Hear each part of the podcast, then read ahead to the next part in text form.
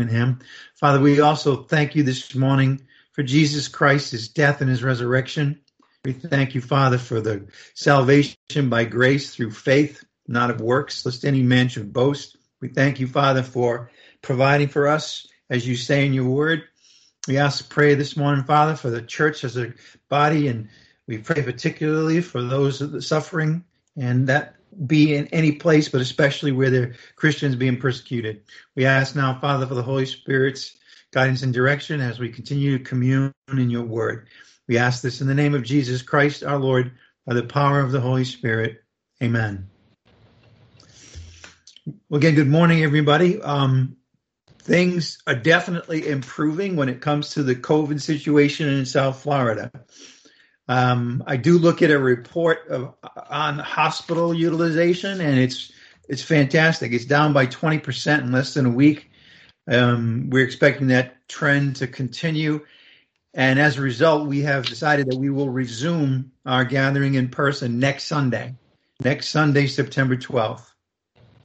And because of that, we are not going to celebrate the Lord's Supper today, but we're going to celebrate it next Sunday, September 12th, when we'll be gathered together, when we're back together. All righty, let's begin this morning with the message from the Gospel of John. The title of today's message. Get it up here. There we go. You have words of eternal life spoken by the Apostle Peter to our Lord Jesus Christ when it seemed like almost everybody who had been following him no longer did. And Father, we just uh, we ask you, Father, this morning that we would again understand in these principles. And the the Lord is now turning from dealing with and teaching about he himself is the bread of life and the focus this morning is going to be on his words on his words and we'll see that as we go along today all righty, please turn your Bibles to the Gospel of John, chapter 6, starting in verse 60. John chapter 6, starting in verse 60.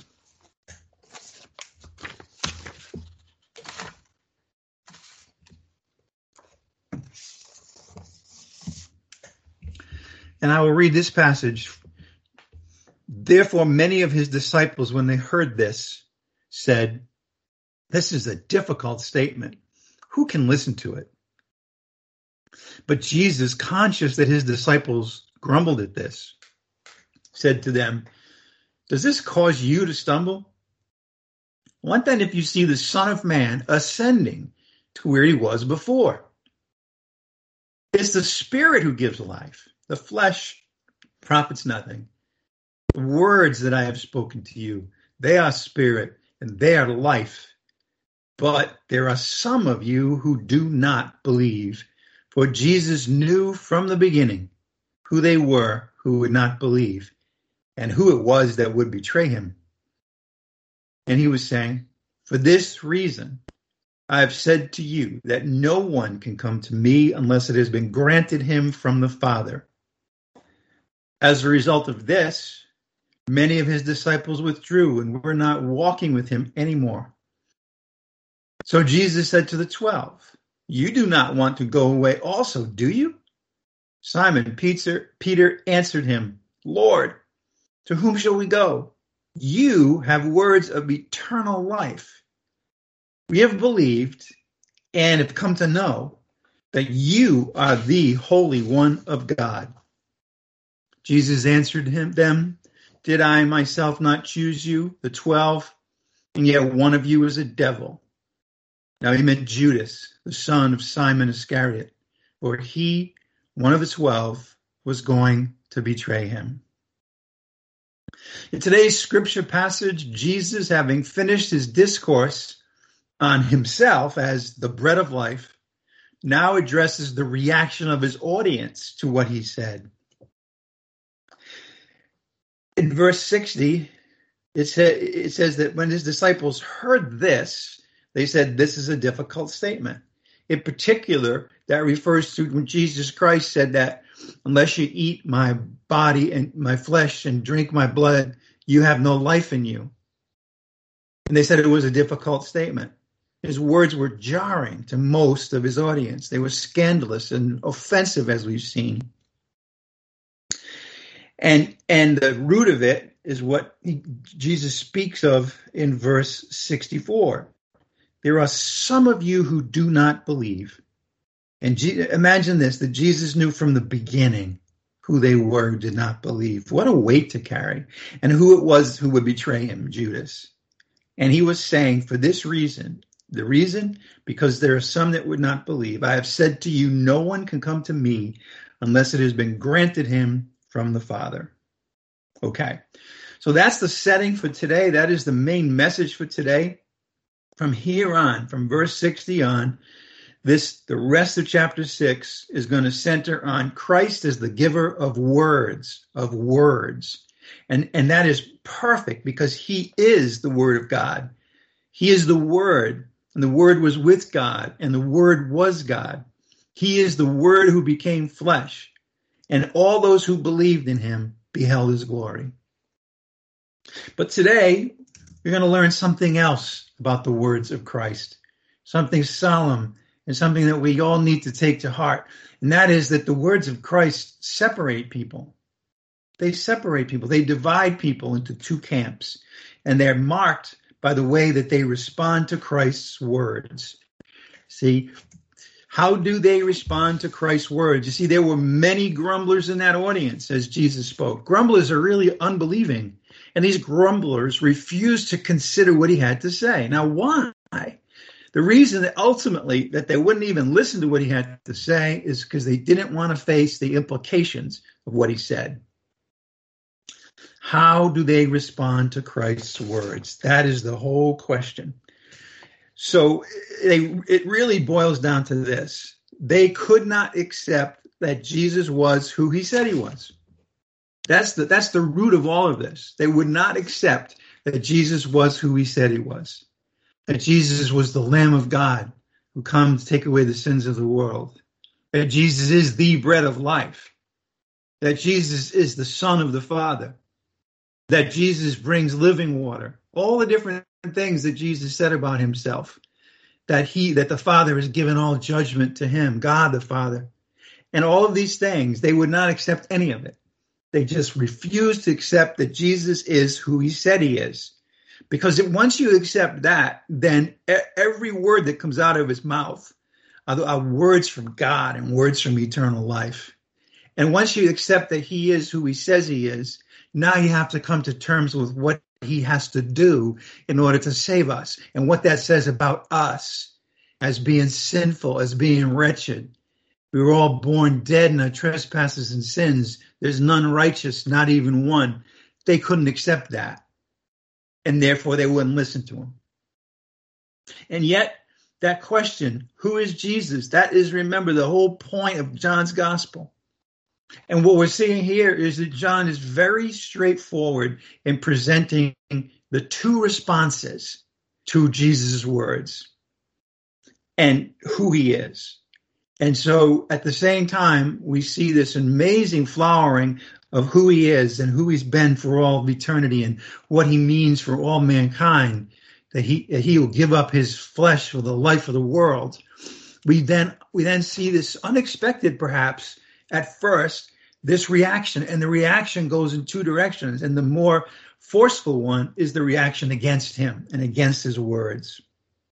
The Gospel of John is a series of encounters between people and Jesus. Some turn out well, many don't turn out well. We have the encounter with, with, with John the Baptist, an amazing encounter. And then we have the encounters with the first apostles. And that was amazing. But then we then see also that we have an Jesus has an encounter with the, those in the temple who are who are selling and buying and and then he has a bad encounter with them. He has an encounter with the crowds in Jerusalem who followed him, but he didn't trust in them because he knew what was in them.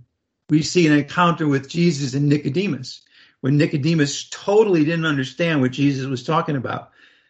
We so we see again and again we see the encounter in chapter four between Jesus and the woman at the well, and Jesus and all the men coming down this, the, the hills to, to see him, and they believe in him. So again and again and again, this is what we see. In, in chapter five, we see the amazing miracle that Jesus performs. A man who was unable to walk, he tells, get up, pick up your pallet and go home. And he did. It was a miracle. And yet, because he did it on the Sabbath, he got a terrible reaction from the leaders there, from the Pharisees and so forth. And so this is what we see again and again and again. Jesus presenting himself for who he is, and he does it in different ways, primarily through his words and through his works. And then we see the positive reaction and the negative reaction. And as we go along, things will intensify. The drum beat gets louder and louder and louder. Everyone is called to task and called to come down to that one question Who is Jesus? Do you believe that he is who he says he is? And that drum beat goes on. It goes on through the through the to the hallways of history from the moment. Actually, it's going on all the way since Adam and Eve, and it's going to keep on going on. That that question that's put in front of every person: Who is Jesus? Do you believe he is who he says he is? Every time a person encounters Jesus, he or she faces a crisis. See, it's not all it's not all you know what we have now in terms of as believers. It's it's that crisis point when you're not a believer yet and you realize that you have to come to terms with who he is. They ask that question who are you? They may not ask that directly to him but that is what they're asking in their hearts. And here's the thing if you say you are who you say you are if you are who you say you are in other words, they're saying they're, they're saying this. They may not say it out loud, but they're thinking it. If you are who you say you are, Jesus, then everything I thought I knew about God was wrong. Everything I thought I knew about myself needs to change. Do I believe in Him, or do I put that lamp, that light, under a basket and go my way? The words of Jesus bring each person. He is the light that enlightens every man the words of Jesus bring each person to the fork in the road of their heart. Do I believe in him? Or do I put that lamp under a basket and go on my way? This, my friends, is the ultimate meaning of life. The meaning of life, there's just two things, two ways that you can see the meaning of life. One, the meaning of life is the cross and resurrection of Jesus Christ. If if you don't see that, if you don't believe that, then the only other meaning of life is that there is no meaning to life. Nothingness, vanity, despair, ultimately. I'd like you to turn now to the Gospel John, chapter 3, verse 18. Go back to John chapter 3, verse 18, and we'll see the meaning of life, and we'll see the challenge and that question and that fork in the road vividly described here in John 3:18. We've already seen this. Let's go back this morning and see it again.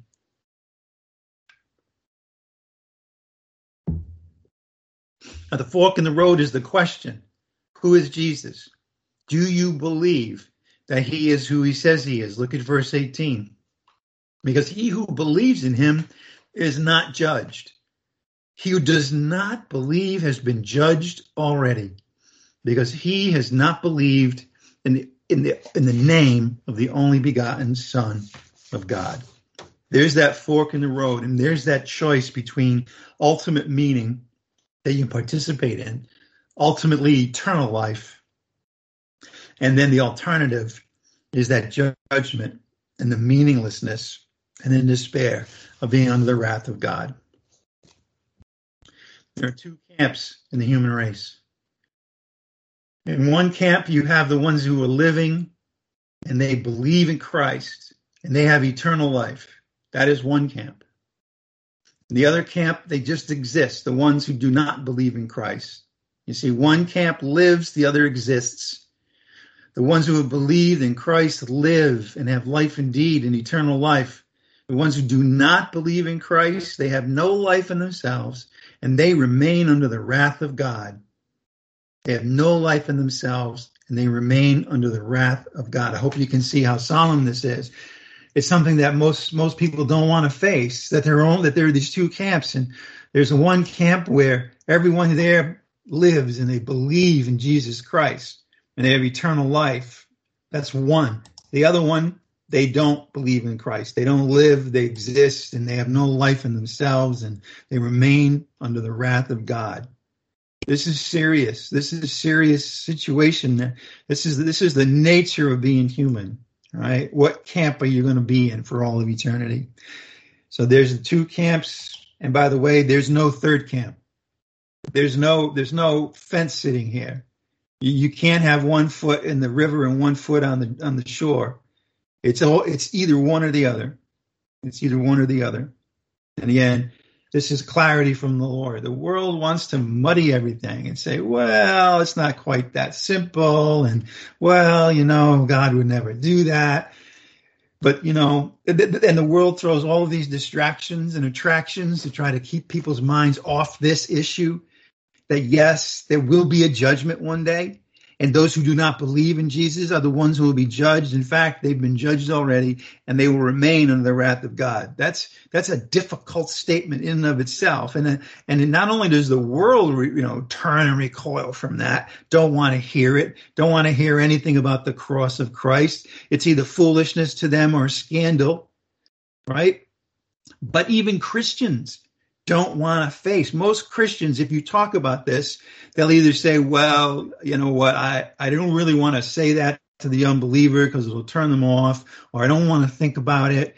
But it's reality. It's the, re- it's fact, it's the ultimate reality of being human. You either believe in Jesus Christ and his cross and resurrection, or you remain under the wrath of God and the judgment of God. So, and this is unmistakable in the Gospel of John. We saw it already. We see it in John 3:18. We see it in chapter 5 when the Lord talks about the, the resurrection to life and the resurrection to judgment. We see it again and again and again and again and again, that drumbeat and the importance of understanding this essential difference between human beings, that the word ultimately divides people into these two camps and there's no third camp. Please, let's go back now to John chapter 6, verse 60. John chapter 6, verse 60, as we continue in our passage this morning.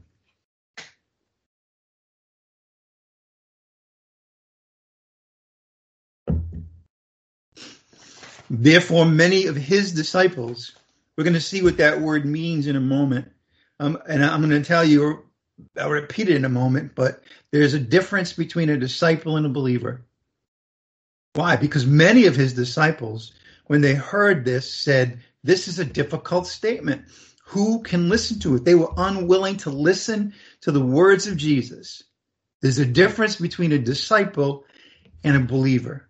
Verse 61 But Jesus, conscious that his disciples grumbled at this, remember, grumbling is an outward expression of unbelief here they grumbled at this and they said to them, does, and Jesus said to them, does this cause you to stumble?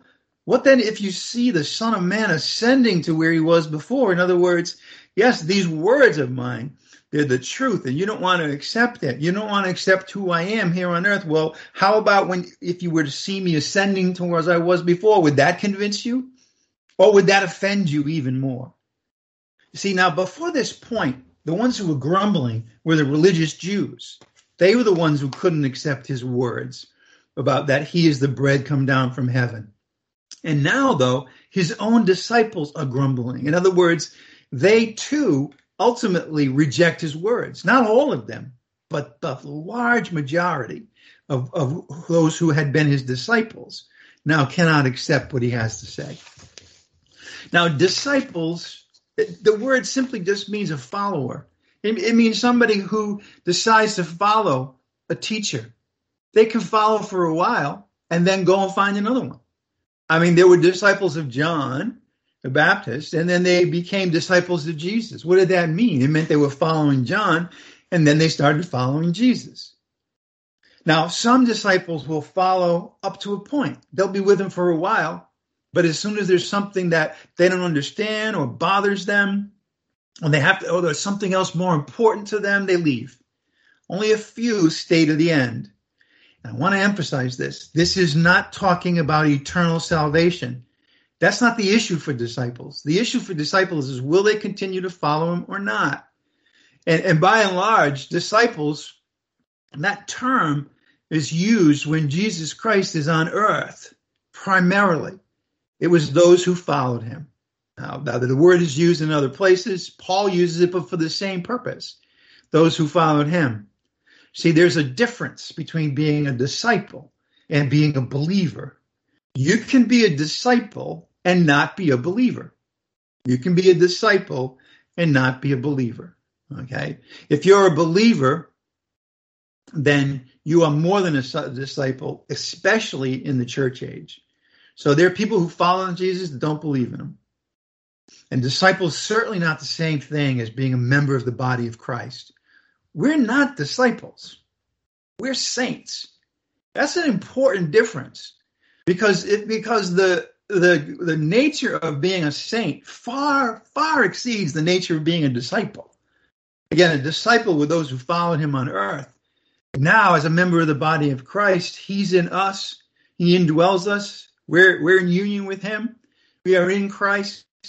We we we are children, the sons and daughters of the living God. We've been adopted. We have eternal life. We'll never lose that eternal life. We have been given a spiritual gift. We are members one of another. We have the Spirit indwelling. That goes far beyond those people who were, who were following him as he went from town to town, disciples. That's so important. Now, now you have disciples, and then you have the 12 apostles. See, now some disciples split off and weren't going to follow him anymore and never really listened to him and believe what he was saying. But then you have a subset of disciples who, by and large, did believe in him. I say that because even among the apostles, even among the 12, there will be a division. The words of Christ divide into those two camps. And many grumble at him. And again, we see here that Jesus will never placate the grumblers. He won't back down. He won't say, gee, maybe I was being a little hard on them. Let me try to let me try to sort of conciliate and and and and and and dilute my words. Never, never. And they see the same thing here. By the way, it's after Jesus said, He who eats my flesh and drinks my blood has eternal life, and I will raise him up on the last day. See, there were people grumbling about that. What did that mean? I mean, if you're a believer, if you listen to that, you, you, you understand what he's really saying. He's saying, listen, eating my flesh and drinking my blood, that has to do with you believing who I am, believing in me and my death and resurrection on your behalf, of, of, of accepting me as who I am. And then you have eternal life, and the Father and Jesus will raise you up on the last day. That is celebration. If you're not believing his words, then you grumble. You grumble. You focus on the, the, the, the, merely human part of that, of thinking, how, how could I possibly eat flesh and drink blood? Totally missing that he's, as we saw last week, expressing it in a metaphorical way to show, to show the uh, intensity of what believing in Christ is all about. Remember earlier, he responds to the grumbling Jews by telling them that unless they ate his flesh and drank his blood, they had no life in them. Now, he tells these grumbling disciples to consider how they would react if they were to see him ascending into heaven. The drumbeat, the drumbeat, it's louder and louder. And Jesus is relentless with his words. He never waters them down. He says it exactly like it is, and he will say it, and, and he will continue to say things that are offensive to those who don't believe, or foolishness, one or the other. And again, the, the drum beat is, is saying, "Do you believe I am who I say I am?" As I cross, I as I go through the the days and weeks and months and years in the gospel recorded by John, and Jesus comes across more and more people, and he says it in all kinds of different ways. And but the always the issue is the same: Do you believe I am who I say I am? All right, let's continue now in John chapter six verse 63. John 6, 63. It is the Spirit who gives life. The flesh profits nothing. The words that I have spoken to you are spirit and are life. Can you see now how he's he's now he's moving from what he had been talking about in terms of eating his flesh and drinking his blood, and now he's moving into this place where he brings into view the Spirit of God and he's saying that these words that I have spoken to you, their spirit and their life receive them that way. Because if you receive them that way, you realize that everything that comes out of this man's mouth, the God man, is, is words of God, words that give life, words of the Spirit. By the way, this is this Jesus Christ for the first time brings up the Spirit in this manner in the Gospel of John. Verse 64, but there are some of you who do not believe, always the issue, from Jesus knew from the beginning who they were who did not believe and who it was that would betray him. Imagine bringing somebody into your inner circle and knowing all along every day. And when you're going there and you have the 12 and they're they're seeing all these things and they have been appointed to all these doing all these amazing things. And yet among them one of them is a traitor. And you know that. And yet you leave him in place because the traitor is going to play an important role even though he himself will be damned. But but he had there had to be one who would do what he was going to do in order for jesus to be turned over to the religious authorities and have those illegal trials and then go to the cross. He knew who would betray him. Verse 65 and he was saying for this reason i have said to you that no one can come to me unless it has been granted him from the father. And i want to point out to you when he says for this reason you have to go back to what he had said, what he had said right before. You see, John is sort of editorializing or explaining when, when in that statement for Jesus knew from the beginning who they were who did not believe and who it was that would betray him. But but let's look at it in terms of what Jesus says without that as it were interruption what John says. You see, if we read if we read 64 the first part, but there are some of you who do not believe and then go right to verse 65 and he was saying for this reason.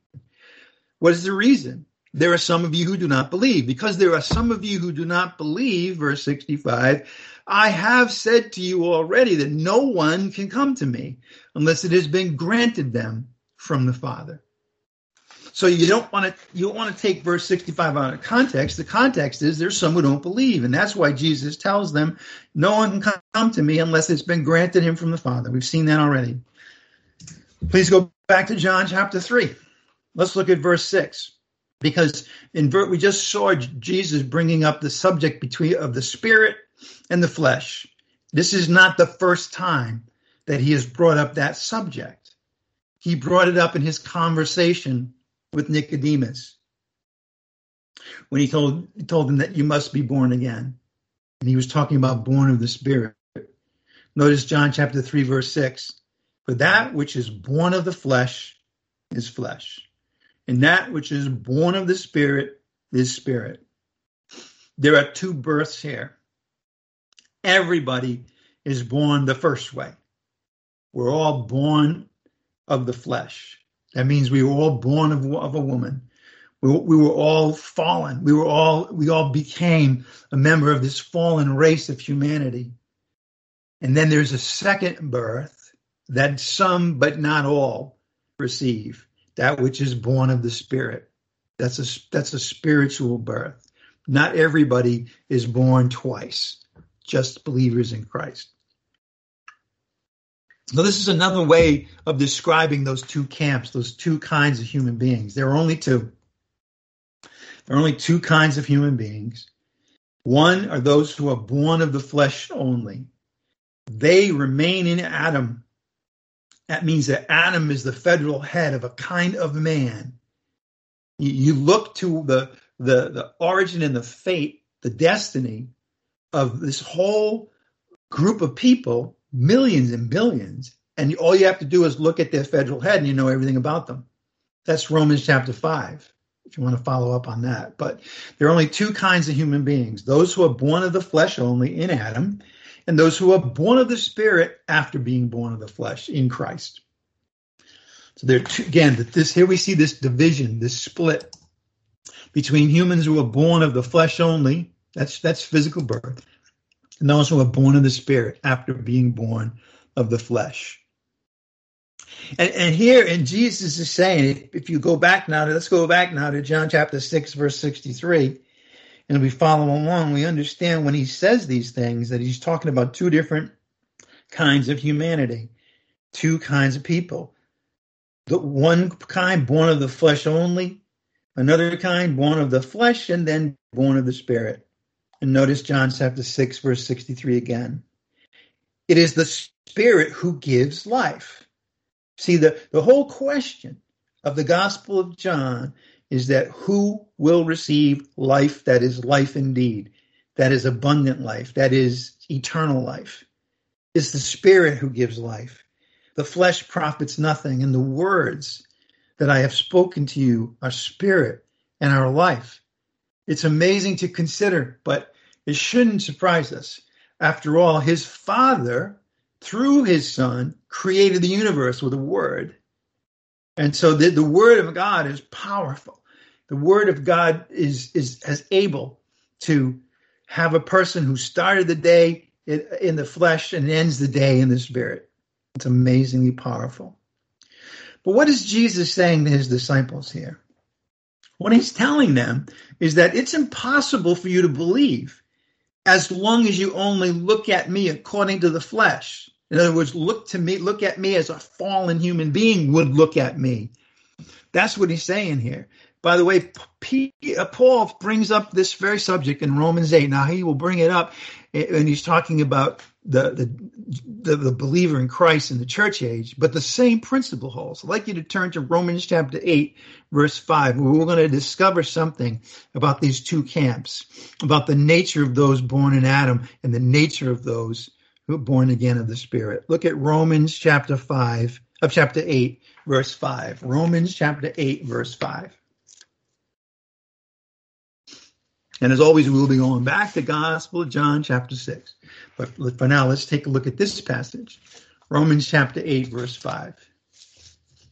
I'm going to read a different translation because in this particular case, I apologize for this because it's going to make it a little more complicated, but the New American Standard that doesn't do a good job of translating the key part of this.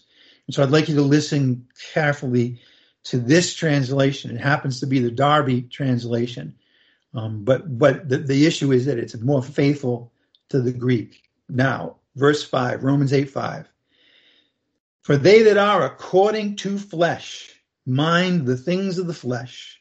This is the problem. You see, the ones who are according to the flesh, the far majority, the great majority of those who were in the audience listening to Jesus in that synagogue in Capernaum, they minded the things of the flesh. That's where their minds were at. They were no different than any other unbeliever. They were no different to the way that Adam saw things after he'd been expelled from the garden, according to the flesh. And they who are according to flesh mind the things of the flesh. It's all they can do. But, uh, but they that are according to spirit, the things of the spirit. There's that difference. It's a basic difference. There are those who's, who mind the things of the flesh, are always thinking about the things of the flesh things of things of natural humanity, things that everybody in the world thinks about, that they all see, their own priorities, the priorities of the world. And they that are according to spirit, the things of the spirit. What are the things of the spirit? Well, first it's the words of eternal life. Those are the things of the spirit. The things of the spirit are the fruit of the spirit, love and joy. These this is where those who are of the spirit, that's these are this is what their mind is like. Now, they don't always think that way. They don't always do, but that's what they're designed. We're designed for that. We've been we've been uh, made a new creation, and that new creation is totally different from the old one. Being in Christ, it, all things are new. The, the old things in Adam have passed away. Those who are according to spirit, the things of the spirit. They're thinking about the things of the spirit. Verse six. This is where I want you to listen carefully so that you hear a better expression of what, what is in the Greek. For the mind of the flesh is death. Notice it says that here, here that the flesh has a mind. See, that's missing. You don't pick that up in, in the in the New American Standard because it says the mind what set on the flesh. See, it's one thing to think about a person setting their mind on the flesh.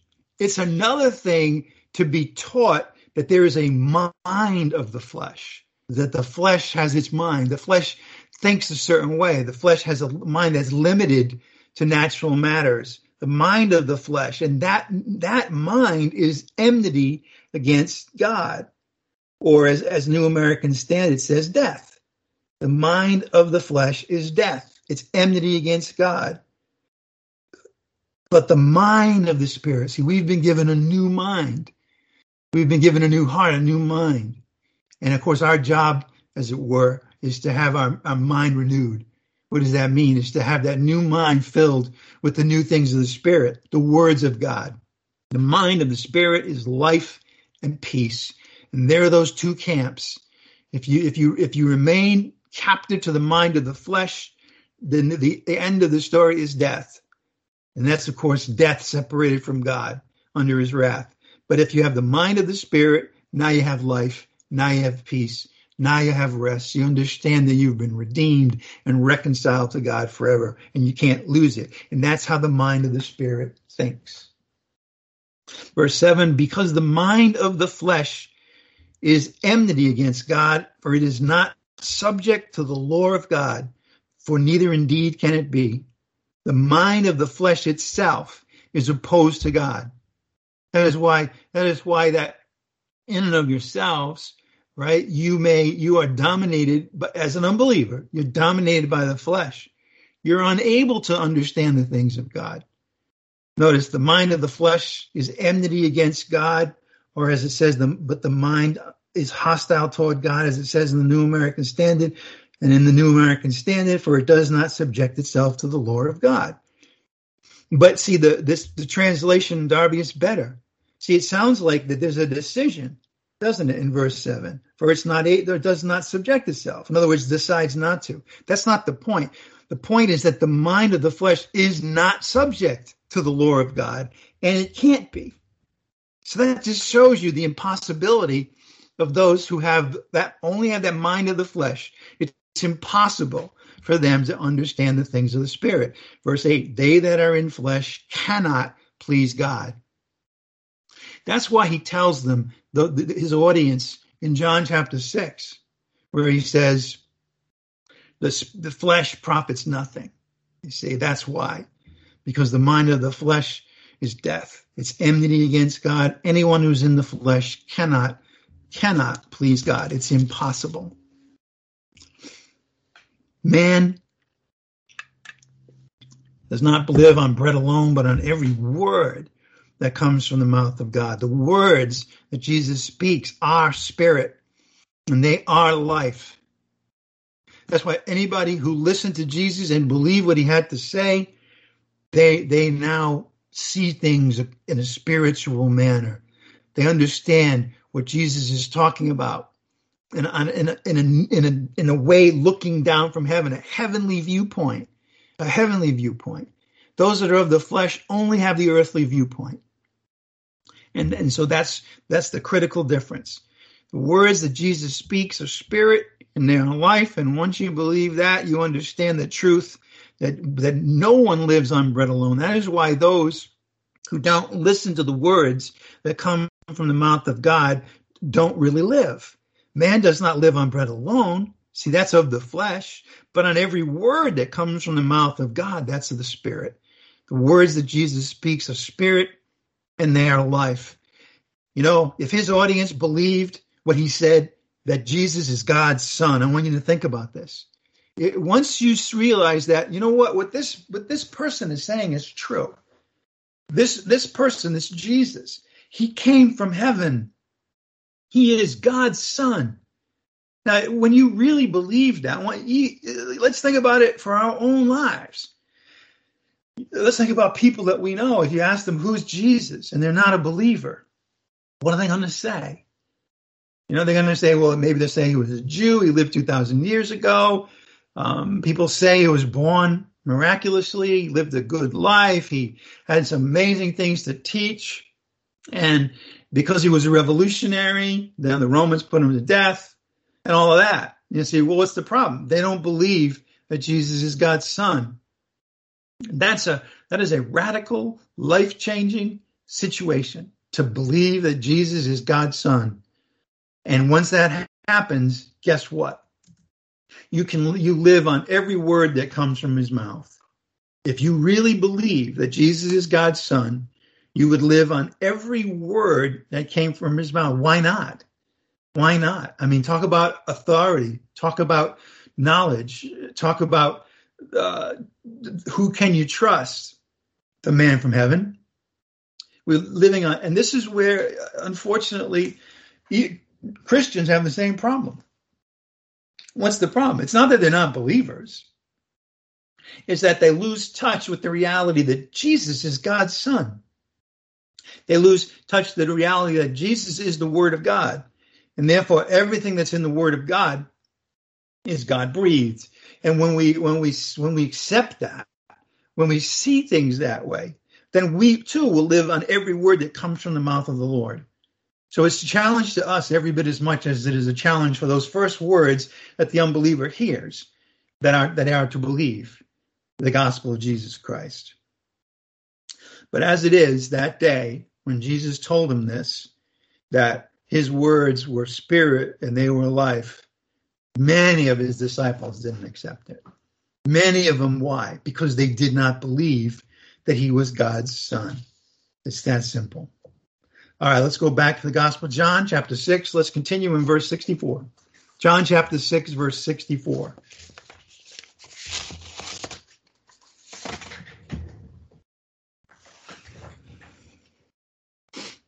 And there he lays it out on the line. But there are some of you who do not believe.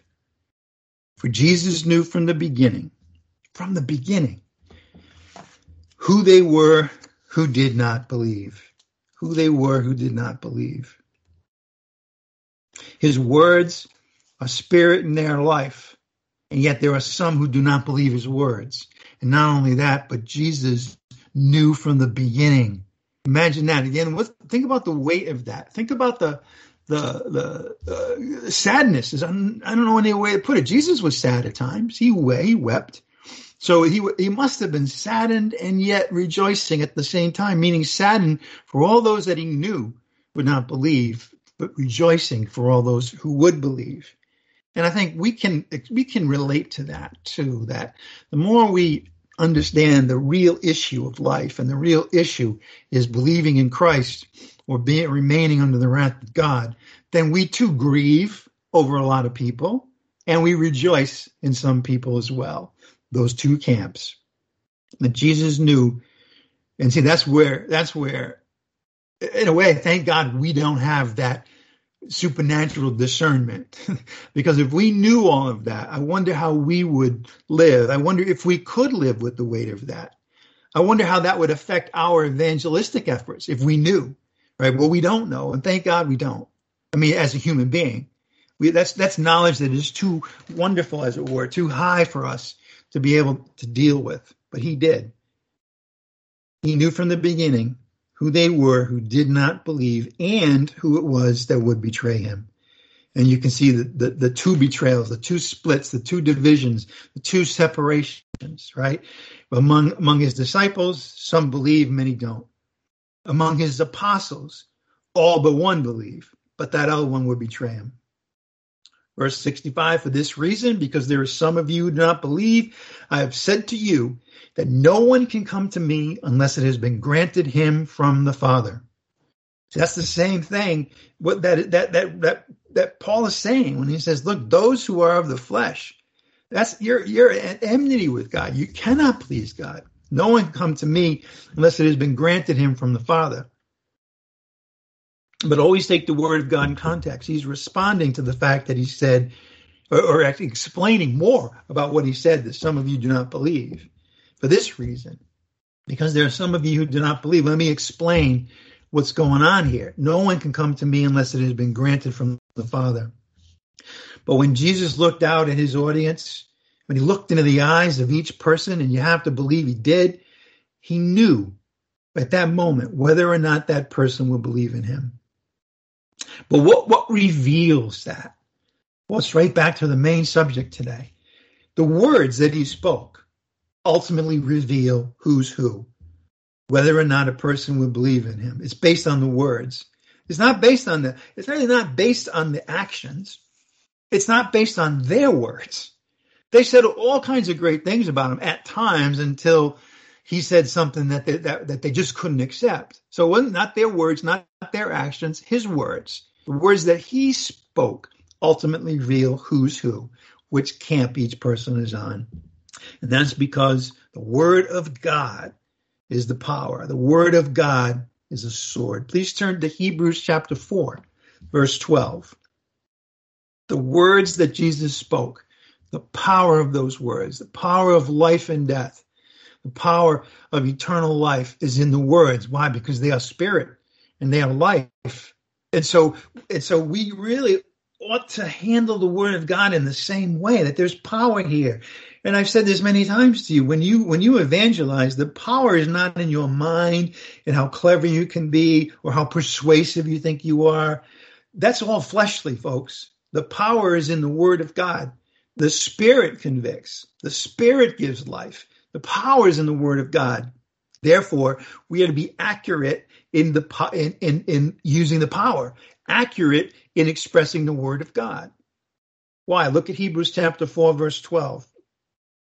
For the word of God is living, it's alive, it's active, it's powerful. But notice this part sharper than any two edged sword.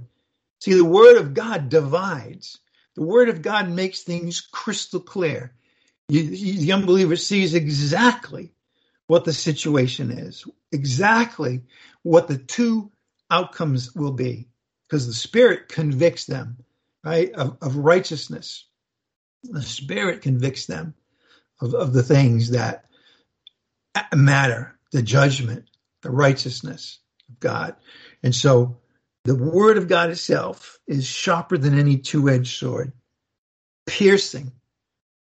As far as the division of soul and spirit, what is that talking about? Well, it's talking about what we've been talking about, which is the difference between those who are born of the flesh and those who are born of the spirit. But it makes it clear. The Holy Spirit, through the through the words of the of the Word of God of Christ, convicts the world of sin. That's an issue that a lot of people don't want to talk about either. But see, that's fundamental. Uh, unless you understand, you know, we were all born dead in our trespasses and sins, then you won't be able to fathom why it is that God would send his own son, who is the King of Kings and the Messiah, and have him go to the cross and die. Why would that happen to the to the Greeks? That was foolishness. How can you say that the most powerful king died on a on a Roman cross, a death of a slave or a prisoner or a criminal? That's foolishness. To the Jews, it was scandalous that their king, their Messiah, that that would happen to him. They couldn't accept it. They couldn't accept the implications about who they were, even though Isaiah had told them a long time ago that this, this was going to happen. And for the same reason, he was there for our iniquities. The word of God is a sword, for the word of God is living and active and sharper than any two edged sword, piercing as far as the division of soul and spirit. Jesus' words were piercing when he said things like, Unless you eat my flesh and drink my blood, you have no life in you. It pierced and set apart. It divided those who would believe those words and those who wouldn't. The word of God is sharper than any two edged sword, piercing as far as the joints and the marrow. Now, again, that's that's that's what Jesus was doing, by the way, using a metaphor. Right? It's not saying that the that the word of God is an orthopedic surgeon. Right? It's a metaphor if you think about how do you separate the joints and the marrow, right?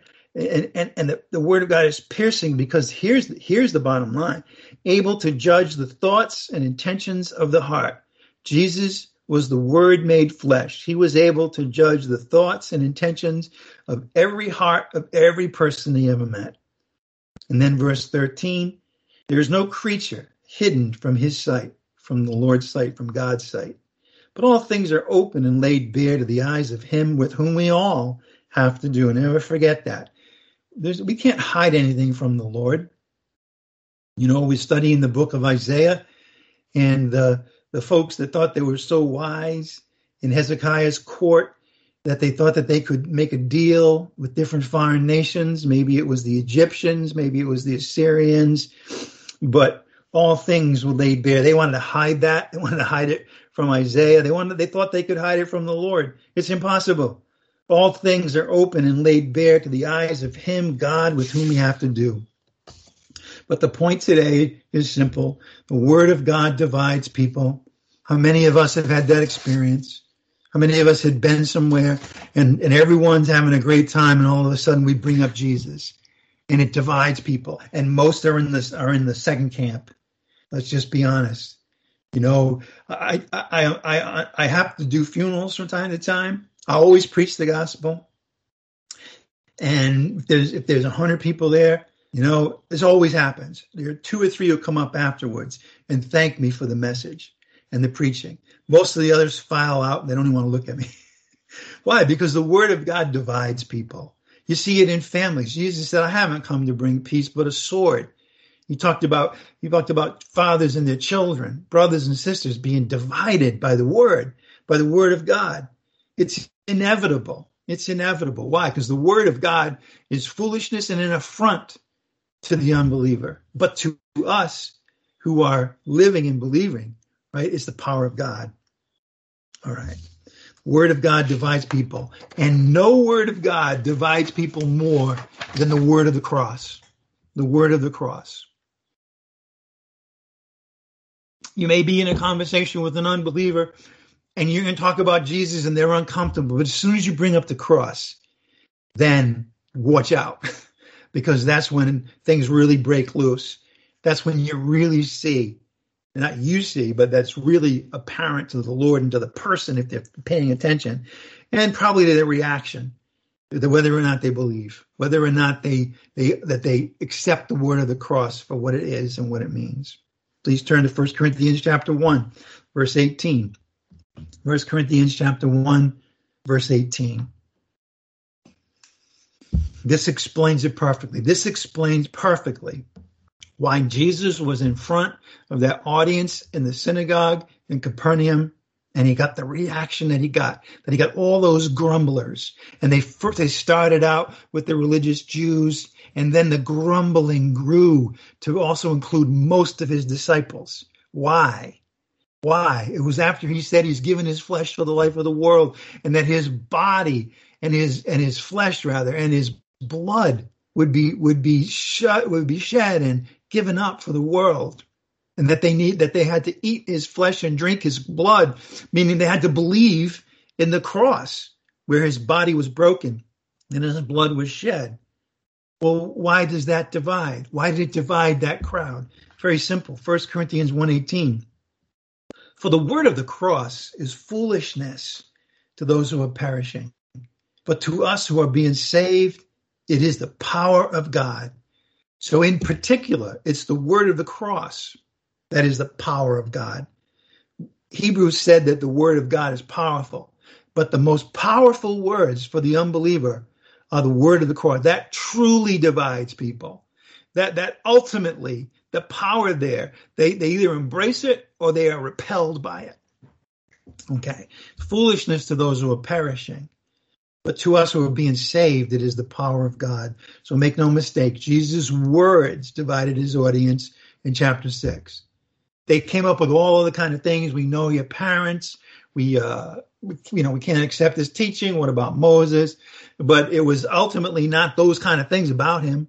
It was his words. His words divided his audience in chapter six. He said, I am the bread of life and I have come down out of heaven. And the Jews took offense. He said, the bread which I will give for the life of the world is my flesh. And those same religious Jews disputed and grumbled. And, But then he said, he who eats my flesh and drinks my blood has eternal life, and I will raise him up on the last day. And even most of his disciples turned against him then, saying, This is a difficult statement. Who can accept it? Who indeed? There's the question. Who can accept every word that comes from the mouth of the Lord? Who can accept the truth of the of the, the word of the cross?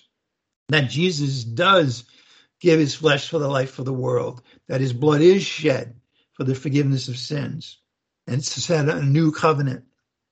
Who can believe that? I'll tell you who. Please go to John chapter 1, verse 12. John chapter 1, verse 12.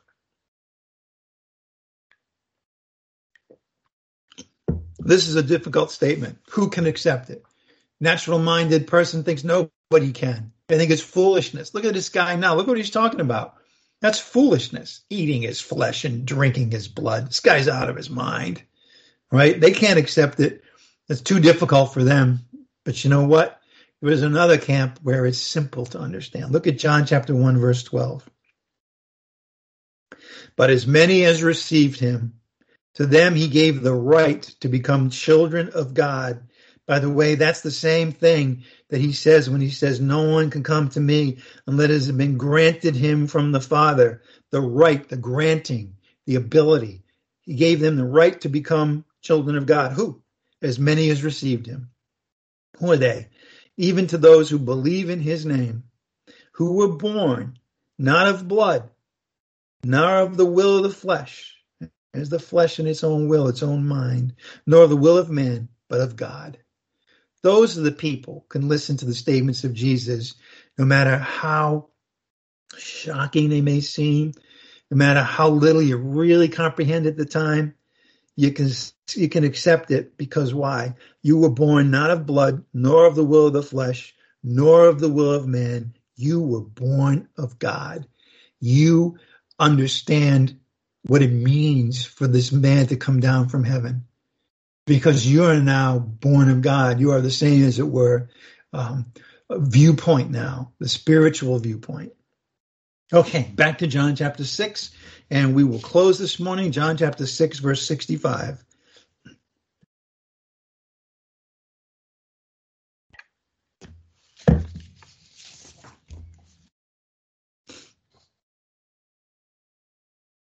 And he was saying, For this reason, I've said to you, no one can come to me unless it has been granted him from the Father. In other words, the Father must grant you the right to come to the Lord. And, and we have to say, wait a minute, this is God, the creator, the sovereign. He knows everything. He's always known everything.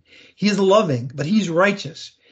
And he is the one who, who else would we want to be, to grant that who can come to Jesus rather than his very own father who knows all things.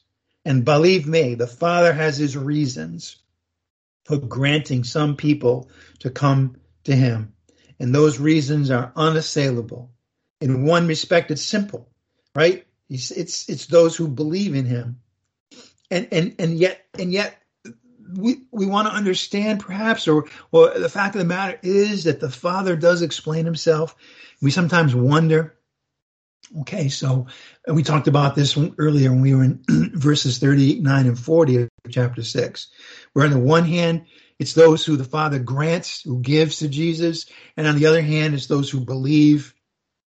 And it seems like there's a somehow they mesh together but we're not quite certain but you know what? The Father's reasons become really clear. And I'd like you to turn to John chapter 5, verse 37, to see how it's explained here, explained so clearly. John chapter 5, verse 37.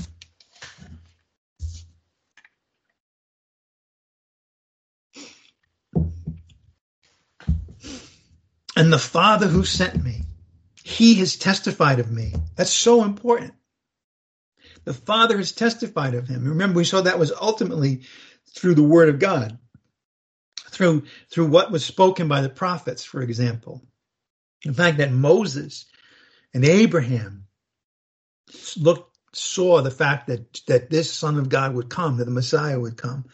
The Father who sent me has testified of me. You have neither heard his voice at any time nor seen his form. Why? You do not have his word abiding in you, for you do not believe him whom he sent. Verse 39. You search the scriptures. See, people can search the scriptures all they want, but if they don't understand who, who, who the scriptures are talking about, right? They search the scriptures because you think that in them you have eternal life. And what were they doing?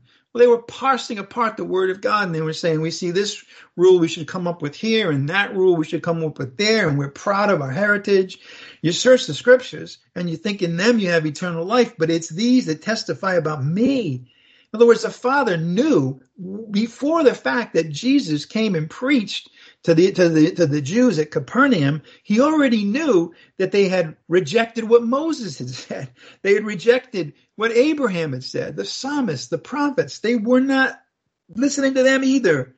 You were unwilling to come to me. You, you search the scriptures because you think that in them you have eternal life. It is these that testify about me. The Father knows that. And you, here's the deal. You were unwilling to come to me so that you may have life. Verse 41. I do not receive glory from men, but I know you. You do not have the love of God in yourselves. I've come in my Father's name, and you did not receive me. So, so they already had put themselves, as it were, under judgment. He came in his Father's name, the God of Abraham, Isaac, and Jacob, and they didn't receive him. If another comes in his own name, you will receive him. How can you believe Remember, we saw this as such a such a insightful thing. How can you believe when you receive glory from one another and you do not seek the glory that is from the one and only God? The Father has his reasons, and they are unassailable. There are those who are only interested in receiving glory from other people. They then they do not seek, they do not care about the glory of God. Verse 45, and here we have it. Do not think that I will accuse you before the Father. The one who accuses you is Moses. It Goes back to Moses' teaching, in whom you have set your hope. Why? Verse 46 If you believed Moses, you would believe me. So the Father already knew that they didn't believe Moses. So it was a foregone conclusion that when Jesus comes on the scene, they're not going to believe him either. For he wrote about me. But if you do not believe the writings of Moses, how will you believe my words? And my friends, this is a statement that is just as true today about Jewish people. The reason that well, one of the one of the indications, let me put it this way, that they're not going to believe the words that we preach of the gospel of Christ is they don't even believe what Moses writes in, in the first five books of the Bible. So Jesus tells the grumbling disciples in Capernaum that no one can come to him unless it has been granted them by the Father. And clearly, because of their own unbelief, they're grumbling. To them, it has not been granted. He did not grant that they, they could come to Jesus. And that's why they left. Okay, let's go back to John chapter 6, verse 66. John 6, verse 66. Very, very humbling verse when you think about it. Why? Because he's talking about the unbelief of man. You know, the number six is the is a number of one less than seven. Seven, the number of spiritual perfection. Six, the number of man, the flesh. Verse 66, as a result of this, many of his disciples withdrew. Notice it's many. It's his disciples, it's his followers, and they were not walking with him anymore. Well, that was that's what it was to be a disciple. So they weren't they decided not to be a disciple anymore. Verse 67. So Jesus said to the 12, he's notice he's walk seeing all these people walk away, almost everybody. You ever had that experience? Well, I've had that experience when I've when I've said something and a lot of people don't accept it. Almost everybody's walking away, right? When when when things don't look good for you, you find out who your friends are because most other people don't want to have anything to do with you. So Jesus said to the 12, you do not want to go away also, do you? And Simon Peter spoke up and answered him on behalf of the twelve Lord, to whom shall we go? You have words of eternal life. There's the issue. What what are Jesus' words? They're words of eternal life. And then he goes on. We have believed and have come to know that you are the Holy One of God. And Jesus answered them, Did I myself not choose you, the twelve? And yet one of you is the devil. And of course, he meant Judas, the son of Simon Iscariot. For Judas, one of the twelve, the division, was going to betray him. Verse 66, they're sad words. As a result of this, many of his disciples withdrew and were not walking with him anymore. Why is it sad? I'll tell you why. Because the way is narrow that leads to life. You see, they were not really walking the road that leads to life because Jesus is that road. And if they believed who Jesus was, they would believe his words. They wouldn't have withdrawn. They wouldn't have walked away.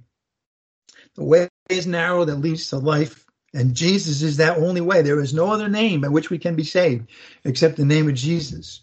He is the way, He is the truth, and He is the life. But that day, many of the disciples recoiled at the things He said, and only a few remained. And among those few were the twelve, whom Jesus had chosen Himself and appointed.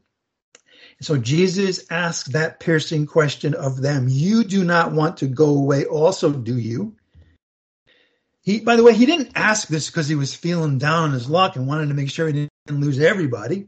No, he asked that for their sake. See, see, there's there comes a time when when you need to speak out, right, and, and, and articulate for your for your own benefit, so that you're crystal clear that you get it, that you're solid, right? There's times when the Lord will bring things in your life, and you you're like, wait a minute, I got to tell these people about Jesus. I, I got to correct what they're saying about God. You see, that's for our sake. It's time for us to speak. And then we get clarity. And then we realize, I really do believe these things. And that was what this was all about. And notice Peter speaks for the 12. Now we know that because I want you to see in verse 68, it says, Simon Peter answered him, Lord, to whom shall we go? And look at verse 70. Jesus answered them. See, see, in a sense, Peter was the was the was the was the titular head what he said went for all of them. So Jesus answered them. So, so Peter is the one who speaks for the 12. He, there's no one else, he says. There's no one else. What is he saying? There's no one else that even compares to you, Lord. And we may not understand each and everything that you say, but we know this much. Your words give us life, and therefore we hang. We may not understand them, but we're hanging on every word that comes from your lips. So, what set these 11 apart from the Jews and most of his disciples, apart from Judas? It's really simple. They believed that Jesus was who he said he was, they took him at his word. And I think we have to ask ourselves are we doing that? Now, it's not an issue of salvation for us, but it's an issue, again, of clarity. In a way, I hope you do come across a situation this this week where you really have to speak the, what you know to be the truth. And you'll understand once again, wait a minute, I really do believe that Jesus is the Son of God. I believe he is who he says he is. That, that, that's, that's the issue here. And as they kept believing his words, they came to know for a certainty that he was the Holy One of God, and that God the Father had sent him from heaven to die for the sins of the world, that Jesus is who he says he is. He's the Messiah, the Son of God. They believed in him, and now they knew. And now they had that life, that real life, that eternal life. They were walking in it already, and they already had that life abundantly. Let's close in prayer. Heavenly Father, we thank you so much for all that is written in your word, all the way from Genesis to Revelation. And we thank you, Father, that you have settled us in here on this tremendous gospel of John and that and that it's just it's a tribute it's a it's a worshipful book about your son I mean, thank you that we're able to spend this time and just take it in a little bit at a time and understand it and be, deepen our understanding of who your son is and strengthening us to speak to others about him, to preach the gospel. We thank you for all those gifts. In Jesus' name we pray. Amen. Again, I'd like to remind you that next Sunday we're going to start gathering in person again. A week from today, Sunday, September 12th. I'm very much looking forward to that. It's been very difficult. I know it has been for many of you not to be gathering together.